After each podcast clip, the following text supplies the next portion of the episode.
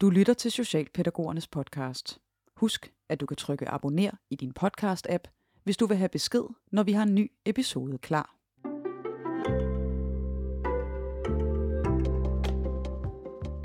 Konflikter øger risikoen for vold og skaber utryghed hos beboere og medarbejdere. Det var hverdagen på botilbuddet De To Gårde indtil for få år siden. Da den pædagogiske metode Lower Arousal 2 blev introduceret, var der en udbredt skepsis, om det kunne lykkes at nedbringe antallet af magtanvendelser og voldelige episoder. Der er jo ikke nogen, der bevidst ønsker at være voldelige eller skade andre, men holdningen var meget, jamen det er jo bare et vilkår, så det kan ikke lade sig gøre. Men øh, det har vist, at det kan. I afdeling A, der har vi jo haft en periode på 14 måneder, hvor vi ikke havde nogen magtanvendelser. Det er jo blevet mere trygt at arbejde i, tænker at man har fokus på at undgå konflikterne. Det handler om at tage udgangspunkt i det, der skaber tryghed og trivsel for borgerne, lyder det fra udvikleren af LA2. Hvis man kun tænker i farlighed, så tror jeg faktisk, man bliver mere bange. Og når du er mere bange, så får du sværere ved at møde borgerne. Du kan høre mere om metoderne bag, borgernes indefra perspektiv og de to gårdes arbejde med at forebygge vold og magtanvendelser. Velkommen til Socialpædagogernes podcast. Mit navn er Mie Brandstrup.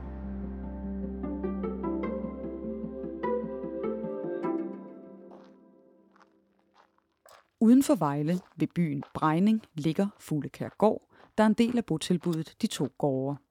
Omgivet af bakkede marker og med Vejle Fjord i det fjerne. De 23 beboere på stedet er voksne med udviklingshandicap, mange har misbrugsproblemer, og flere af dem er dømt for vold. Den seneste håndfuld år er der kommet en markant anderledes tilgang til beboerne. Vi tog måske ikke helt så meget udgangspunkt i borgerens øh, perspektiv, som, som vi kommer til at gøre nu, hvor vi bruger øh, LA2. Men det er selvfølgelig en omvæltning, og lige pludselig ikke skal være den, der, der ved bedst øh, om den enkeltes liv. Jeg hedder Claus Iversen og er ansat på de to gårde på den del, der hedder Fuglekær i afdeling A som socialpædagog og er også arbejdsmiljørepræsentant. Samlagt har jo været her på Fuglekær i 22,5 år. Forandringerne er sket gennem roskabende pædagogik, systematisk arbejde med kritiske episoder og en langt bedre forståelse af beboernes behov. Med indefra perspektivet som den røde tråd. Men det var svært i starten. Jeg tror, en del blev forskrækket over det der med borgerens perspektiv og, og, og trivselsplan og det der. Altså, vi var mere interesseret i, hvordan man taklede de svære situationer, men, men jeg synes jo, det er blevet interessant at, og, hvad skal man sige, holde folk i trivsel, så de ikke kommer i de der situationer, hvor, hvor de kommer i effekt og bliver udadreagerende. Manden bag implementeringen af LA2 er Tommy Nesgaard. Da han tiltrådte som leder i 2016, havde han en vision om helt at undgå brugen af magtanvendelser på de to gårde. Og så i øh, sommeren 17, der kom der et tilbud fra Socialstyrelsen om at være med i sådan et pilotforløb øh, om at afprøve de nye nationale retningslinjer for voldsforebyggelse. Og det, øh, det skrev vi og søgt om, og var så heldige at komme med. Og så endte det på, at det, vi valgte LA2, eller Lower Arousal 2, som det var det, vi ville satse på. Og hvad var det ved metoden, som appellerede til dig som leder, at du kunne se, at det var noget, der kunne fungere for både selvfølgelig for jeres medarbejdere, men, men i særdeleshed for jeres beboere? Jamen to ting. For det første så appellerede det med, at det er borgerinvolverende. Det er, borgerne er med til at udfylde LA2-skemaer og er med til at sige, hvordan, hvordan de gerne vil mødes. Det er deres egen trivselsskema og tryghedsplan, de laver. Så, så, så meget den der borgerrettede involvering, at det, det er deres værktøj, kan man sige. Og modsat, så var det også, øh, det tiltaler også, at det var en struktur og et redskab, som alle personale kan gå til. Altså man fik, fik den samme metode overalt, sådan at borgerne også ved, at når vi møder en, en personale, så er det ligegyldigt, hvem det er, så mødes man på samme måde, ud fra samme metode. Og, øh, og så tiltalte det dem også lidt, den tredje ting, det er, at det er frit tilgængeligt. Alle kan bruge det. Det ligger på nettet ved Super og Socialstyrelsen. Så man skal ikke ud og, og have et konsulentfirma ind over hele tiden til at uddanne. Det kan vi selv gøre.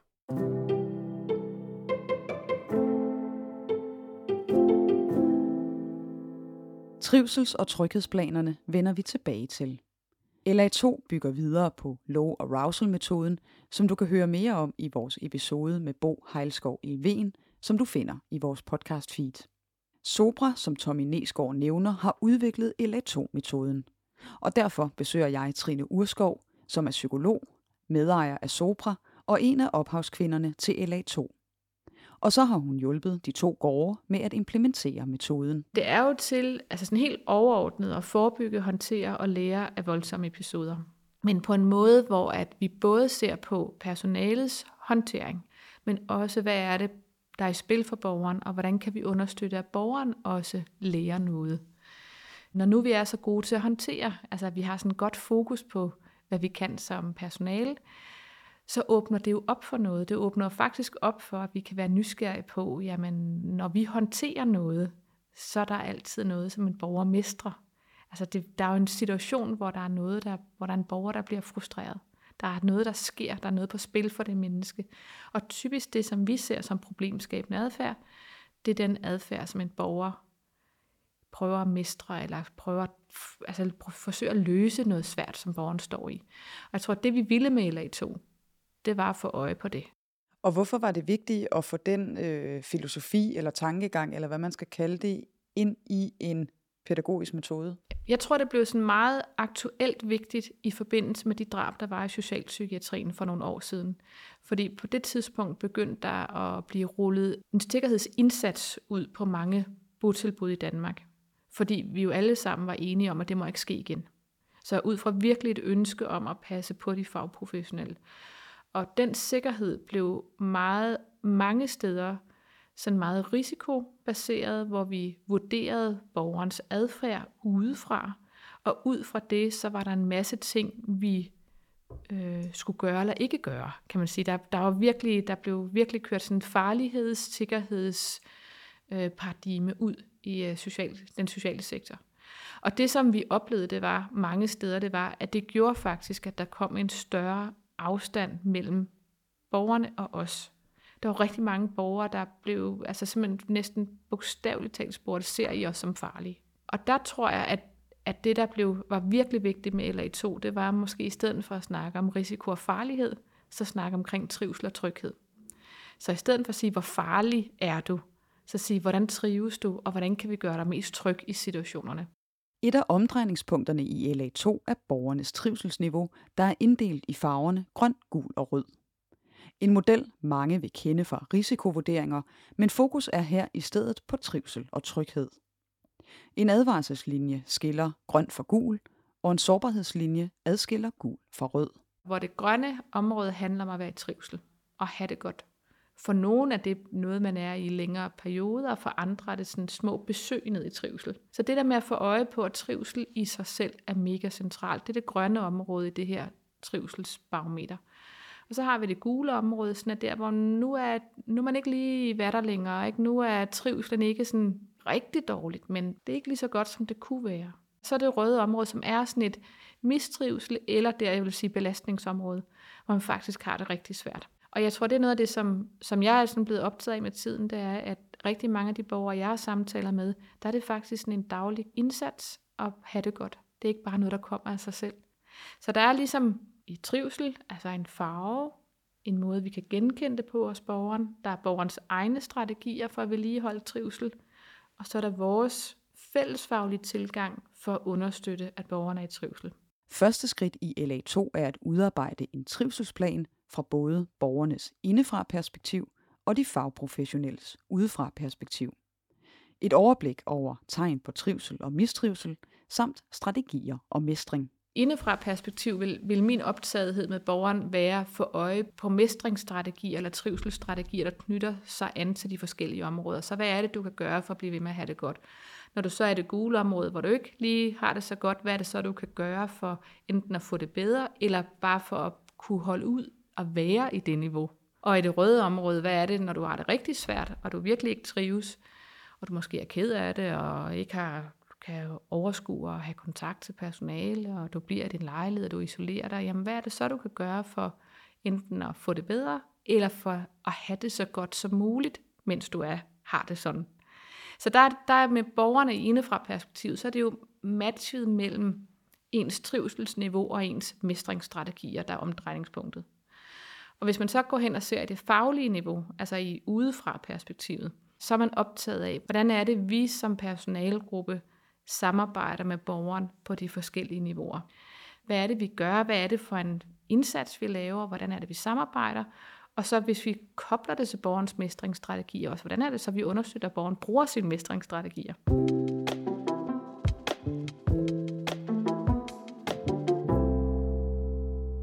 På de to gårde er risikovurderingen af beboerne stadig uhyre vigtigt, men udgangspunktet er blevet et andet. Det er trivselsskemaet, som er vigtigst for borgerne og for os, fordi vi kobler det netop sammen med risikovurderingen. Så, øh, så det der med at arbejde ud for trivselsskemaet og, og de følelser, som borgeren har i konfliktsituationer, eller når man har det godt, det var det, der er blevet arbejdet en del med, at få, få den dialog. Det jeg kunne se, det var jo at for borgerens udtryk og ord på, hvad er det, jeg synes, der skal gøres, for at jeg får den bedste hjælp. Det var det, som vi hele tiden sagde, jamen det, det er jo borgeren, der ved bedst. Så det var hele tiden den vinkel på at sige, hvad er det, borgeren rent faktisk siger og oplever, der er den bedste måde at mødes på. Claus Iversen oplevede, at det i begyndelsen var svært at bryde isen og tale med beboerne om deres oplevelser af trivsel og belastninger.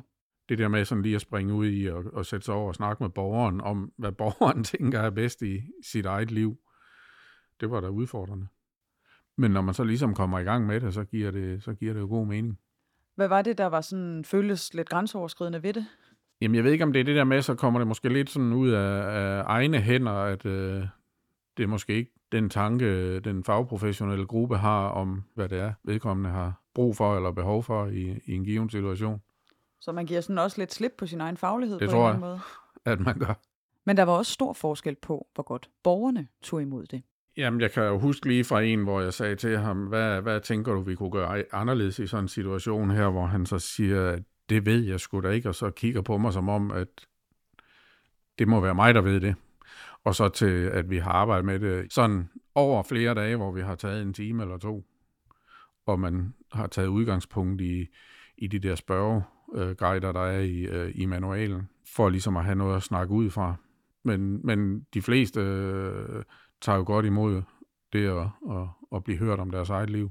Spørgeguiden afsøger tegn på trivsel og belastninger, mestringsstrategier, ressourcer og netværk hos borgeren. Hvad er det, der sker, når, når du er i trivsel? Altså, øh, der har vi en, jamen så får man af sig selv øh, holdt sin lejlighed øh, sådan i god stand eller standard, og man kommer op om morgenen og kommer på aktivitetstilbud, og så kan man ligesom tage den der stepvis, ikke? Hvad, er det, hvad sker der, når du er i gul? Ja, så er det godt nok svært at komme op om morgenen, eller jeg får ikke lige støvsuget, og når jeg er rød, jamen så, så ligger jeg inde i min seng, og så får jeg slet ikke gjort noget af det, og kan næsten ikke engang magte at stå op og komme over og spise, og sådan. Altså, så det kan jo være sådan nogle ting, man, så man er opmærksom på det. Altså, man kan jo sortere i de der spørgsmål, og nogle gange skal der jo et enkelt til, og nogen, nogen har svært ved at sætte ord på det, jamen så kan man sige, om kan du være noget af det her, er det svært, når du er i rød, eller er det her godt, når du er i grøn, og skal du gøre noget mere? Og så er det jo det der med, så kan man jo snakke om følelser og, og, og sådan noget også ud fra det. Det er jo ikke noget med, at vi skal gå på række og gå i takt, men det er ligesom at blive enige om, hvad er det grundlæggende i, hvis Svend beder mig om at, at, være, at, at tale med mig, jamen så kan vi jo gøre det på mange forskellige måder. Så det er jo ikke det, at så skal vi sidde ned i den stue på det her tidspunkt og gøre det på en bestemt måde. Men det er, hvis vi alle sammen tænker, okay, Svend han har brug for, at vi taler noget mere med ham, så må vi jo finde ud af, hvordan gør vi det. Så jeg gør det på en måde med Svend Det kan være, at jeg taler med Svend mens vi lægger vasketøj sammen, og der er en pæn del af humor i det.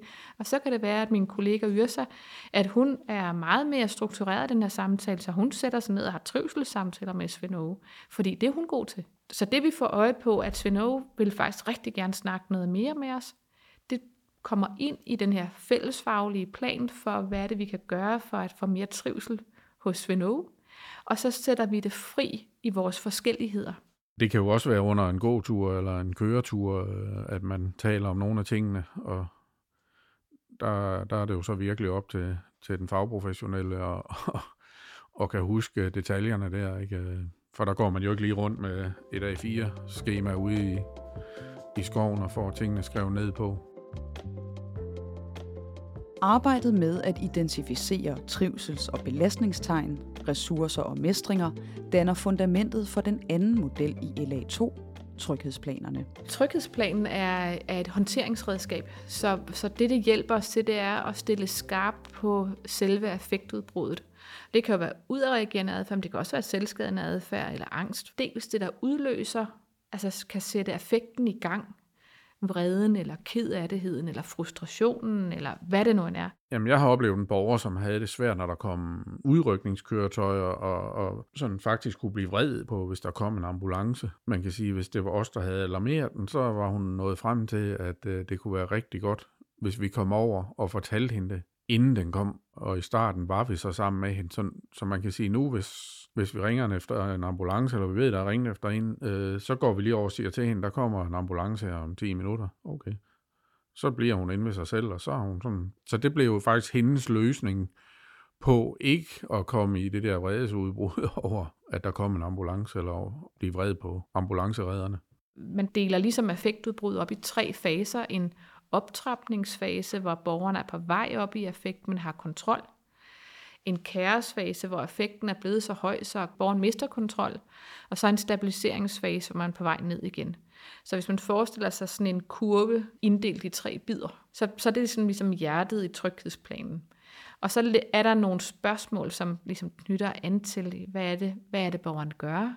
Hvad, hvis borgeren har ord for det, hvad er det sådan nogle følelser, borgeren har?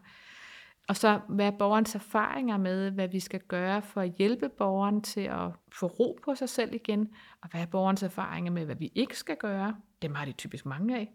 Og så hvad er det, borgeren selv kan gøre. Så det er faktisk nogle af de samme ting, som i trivselsplanen.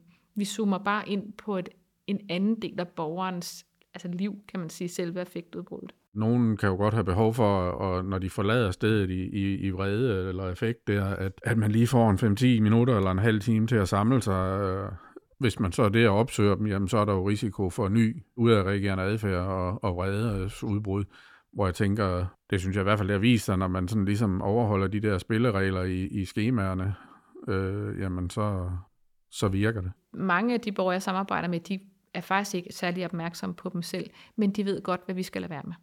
Og det er altså et rigtig godt sted at starte. Ikke? Det er sådan en dåseåbner spørgsmål på en eller anden måde. man skal åbne en samtale op. Okay, når du får det rigtig svært, hvad er det så det værste, vi kan gøre? Ikke? Og så lige pludselig ved de faktisk virkelig, virkelig meget. Og så kan det jo godt være, at det er det, vi er optaget af i de første syv samtaler, det er det her med, okay, nu prøvede jeg så at lade være med det, og hvad skete der så? Altså, at vi bliver med, hvad skal vi gøre, eller lade være med at gøre. Ikke? Og så i det, så er min erfaring, så sker der også altid noget med, på et eller andet tidspunkt, så begynder der at blive åbnet op, for vi faktisk kan snakke omkring, hvad kan de gøre? Erfaringerne fra konflikter, hvor beboere måske har reageret voldsomt, bliver analyseret i læringsplanen, der er det tredje element i LA2. Formålet med læringsplanerne er rent faktisk, at vi tillader os selv at prøve at lære af de episoder, der har været. Og det er ud fra sådan en erfaring med, at meget ofte, når personale står i voldsomme episoder, så kan de have sådan en oplevelse af, at volden kommer ud af det blå. Og det vi ved, når vi har lavet kigget på, altså simpelthen dykket ned i de episoder, der har været, der er efterhånden lavet forskellige rapporter, hvor man har gået meget grundigt til værks i at se på episoder, så ved vi faktisk, at det er meget, meget, meget sjældent, at vold kommer ud af det blå. Så der er sådan en modsætning med, at den oplevelse, man har, det er, at det kommer ud af det blå, og når vi kigger i sagerne, så ved vi, der har er næsten altid været tegn, opmærksomhed og observationer, som har gjort, at vi har vidst, at borgerne har haft det svært. Og når det bliver vigtigt at kæde sammen, så er det fordi, når man har en oplevelse af, at vold kommer ud af det blå, så har man heller ikke mulighed for at passe på sig selv i fremtiden. Så hvis jeg kom gående ned ad gangen, og at nogen slår mig, uden at jeg havde set noget komme, så kan jeg blive rigtig bange for at komme på arbejde igen. Fordi hvis ikke jeg kan passe på mig selv, kan det ske i morgen og i overmorgen. Og det kan virkelig gøre noget, altså der kan man blive rigtig dårlig som personale. Og hvis vi så samtidig ved, jamen det er sjældent, det sker. Det er meget, meget sjældent, det sker. Så er der jo et eller andet med at sige, hvad er det så, vi har overset? Jamen, der så jeg en episode, og havde øh, sådan i første omgang egentlig ikke lige tænkt over det. Øh, og så var det, det slog mig, at øh, det kunne jeg da bruge som, som sådan en læringsplan. Og så opsøgte jeg egentlig bare borgeren og, og spurgte, om vi kunne tale om det. Det var vedkommende ikke sådan umiddelbart interesseret i, for det var nogle dage siden, og det var ude af verden. Så ja, det var da ærgerligt. Men det er jo egentlig ikke sådan for, at, at der er nogen, der skal hænges ud på det her. Vi skal prøve at se, øh, hvad kan vi hvad kan vi gøre anderledes en anden gang? Øh, øh, så situationen ikke opstår. Hun, var, hun blev ret vred i situationen, hvor hun sådan ligesom kommer gående, og der så kommer en bagfra og lægger hendes hånd på hendes arm, fordi hun gerne vil snakke med hende, og så det bliver hun noget vred over, og nok også forskrækket. Nu, havde, nu kunne jeg jo beskrive situationen, fordi jeg havde set den, og så, så kunne hun jo fortælle, hvad det var, hun, hun reagerede på, og det var jo netop, at, at hun var på vej hjem, og så kunne de sgu da for fanden bare lade mig gå, ikke? Øh, og så er der en, der lægger hånden på, og så bliver hun forskrækket og, og, og reagerer med vredesudbrud. Og hvad, hvad kan du bruge sådan en historie til? så får man jo rent faktisk øh, sådan en idé om, hvad det var, øh, og kan lægge det ind i skemaet der, og andre kan læse om situationen, og man kan tænke, okay, når hun en anden dag øh, forlader fælleshuset i vrede, så, så lad hende gå. Øh, lad være at prøve at stoppe vedkommende. Ikke? Claus Iversen kan tydeligt mærke den forskel, det har gjort, at det pædagogiske fokus nu har flyttet sig omkring konflikter og voldsomme episoder det der med, at man har fokus på trivselen, gør jo, at øh, jeg tror, det bliver mere ligeværdigt. Altså, man er mere sådan, jeg tror, det bliver mere rart frem for, hvis man sådan har fokus på, hvordan skal vi være parate, når der er en skarp situation, og hvis man så bare går og venter på det. Og hvis man sådan snakker om alt det, det er farlige, eller hvad skal man, så, så det er det, man har øje på, hvor hvis man taler om trivsel, så bliver det det, man har, har øje på, og så bliver det måske det, der kommer til at fylde. Ikke? For Trine Urskov er det netop kernen i LA2. Vi skal sætte trivsel sammen med udadreagerende adfærd, fordi det vi ved også, det er, at det er faktisk noget, der sker typisk, når borgerne er i mistrivsel. Så vi har brug for at kunne genkende borgerens mistrivsel, for at kunne reagere på det. Fordi hvis vi begynder at reagere på mistrivselen, så ved vi godt, hvis vi laver en trivselsvurdering og siger, nu har Svend Aage det rigtig svært, så ved vi godt, hvis han også har en profil mod at reagere adfærd, så ved vi godt, at nu risikerer det, at det sker, når vi kommer gående ned ad gangen. Så har vi jo faktisk altså fået lige præcis en oplevelse, der gør, at vi næste gang tænker, okay, næste gang, så skal vi huske at lægge mærke til, at når han bliver på sit værelse og ikke kommer ud, så er det et tegn på, at han har det svært, og så skal vi opsøge ham. Så skal vi gøre noget forebyggende. På de to gårde er det også vigtigt for leder Tommy Nesgaard, at personalet er åbne omkring de tegn, de ser på belastninger hos beboerne i det daglige. Hvis man kommer i højere ravsel, øh, så har borgerne selv været med til at formulere det. Man kan slå op på sin smartphone som personale og se, hvordan skal jeg møde den borger, der nu har det svært. Det gør, at det giver tryghed for alle parter. Vores beboere kender det. De, de kender jo godt deres risikoprofil, og De kan også se, hvordan at de måske på en, hvis man kommer ind og tænder telefonen og viser dem, så kan vi jo godt tale om, vi kan se, at du var i rød der og der og der. Hvad skete der? Hvad, hvad var årsagen? Og vi formulerer det. Det bliver skrevet ind i systemet, så vi også kan lære at, at møde borgeren rigtigt. Det, det handler om, det er jo, hvordan møder vi borgeren, så vi undgår konflikten. Gennem arbejdet med LA2 har de to gårde på fire år nedbragt antallet af magtanvendelser fra 200 til 8. Det har krævet et vedvarende fokus på at hjælpe beboerne med at give udtryk for deres oplevelser af trivsel og tryghed, og finde frem til, hvordan personalet bedst understøtter det. At den der vedholdenhed, at man bliver ved med at tro på det, og man siger, at det er det, vi er fælles om. Fordi det er borgerens redskab, det er borgeren, der er med, sammen med personalet.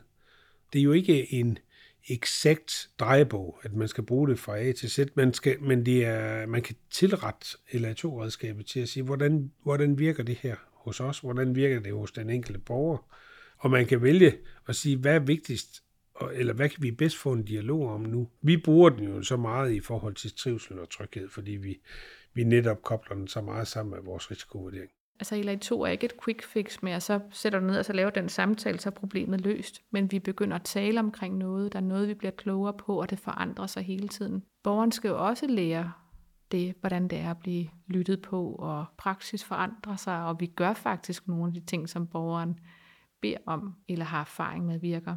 Og jeg tror, det er jo, kan man sige, sådan en krumtap i LA2, det er, at vi kan jo spørge nok så meget, men hvis vores praksis ikke ændrer sig, så ender borgeren altså med ikke at ville snakke med os igen.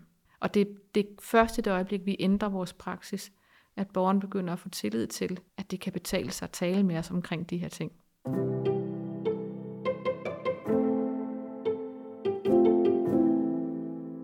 LA2 er oprindeligt udviklet til socialpsykiatrien, men i samarbejde med Socialstyrelsen er metoden nu i gang med at blive udbygget til også at være målrettet botilbud som de to gårde. Der, hvor vi bare kan se, at der er virkelig mange, der tager fra, det er på botilbud for voksne med udviklingshæmning. Ligesom de to gårde, de gør det jo bare, selvom metoden er udviklet til en anden målgruppe. Så jeg tror, det man er blevet fået øje for i Socialstyrelsen også, det er, at når der er så stor efterspørgsel der, så er det fordi, der mangler noget. Altså der er virkelig, der mangler noget omkring indefra perspektivet. Lige præcis i forhold til borgere med udviklingshæmning er vi bare mega gode til at stå et udefra perspektiv. Så, så jeg tror, det er det med, at her er der en metode mere i forhold til indefra perspektivet. På de to gårde har det krævet vedholdenhed og LA2-ambassadører blandt personalet at rykke ved den pædagogiske tilgang. Og for Trine Urskov er det altafgørende med en fagligt engageret ledelse. Vi kan simpelthen se, at der hvor ledelsen ikke går foran og tager et fagligt ejerskab på metoden, så kommer det ikke til at være noget, der sætter veje i spor. Så bliver det noget, man gør en periode, og det er meget hyggeligt, og det gør lidt, og så glemmer man det igen. Så man skal ikke arbejde med LA2, fordi nu er det det, der er moderne. Man skal arbejde med LA2, fordi man tror på, at det vil gøre en forskel. Altså man skal få øje på, om der er noget ved LA2, som man tænker vil kunne bidrage en med noget nyt i sit arbejde. Så det vil, hvis der var et refleksionsspørgsmål, så er det ud fra de ting, som de måske har hørt den her podcast, er der noget af det, hvor de tænker, at det vil gøre en forskel for dem. At arbejdet nu tager udgangspunkt i trivsel har betydet meget for Claus Iversen. Det har givet en hverdag med markant færre voldsomme hændelser og magtanvendelser. Jeg har også været med, øh, hvor vi havde virkelig mange øh, fastholdelser, altså det var flere om ugen. Og det tror jeg, øh, eller det er ikke noget, jeg tror, det ved jeg, det påvirkede en, altså at man bliver, man bliver ramt af det, og, og det påvirker ens, ikke kun ens arbejdsliv, men også ens øh, omgang med familie og venner og børn, ikke? Nok mest børn. Så jeg tror, det er, at på den måde, der, der, der er man mere i balance, når man ikke skal være med i alle de der kampe. Det giver sådan en anden, jamen også til borgerne, altså det giver en anden tilgang til det, og så, så det, det er helt klart ved at have fokus på, på trivsel. Så ja, det er blevet et bedre sted at, at være. Du har lyttet til Socialpædagogernes podcast. Vil du have mere viden om low arousal og LA2, så gå på opdagelse i vores faglige univers på sl.dk-fagligt fokus. Husk, at du kan trykke abonner på vores podcast og få besked, når der er en ny episode klar. Programmet er produceret af Genlyd Podcast. Mit navn er Mie Brandstrup. Tak fordi du lyttede med.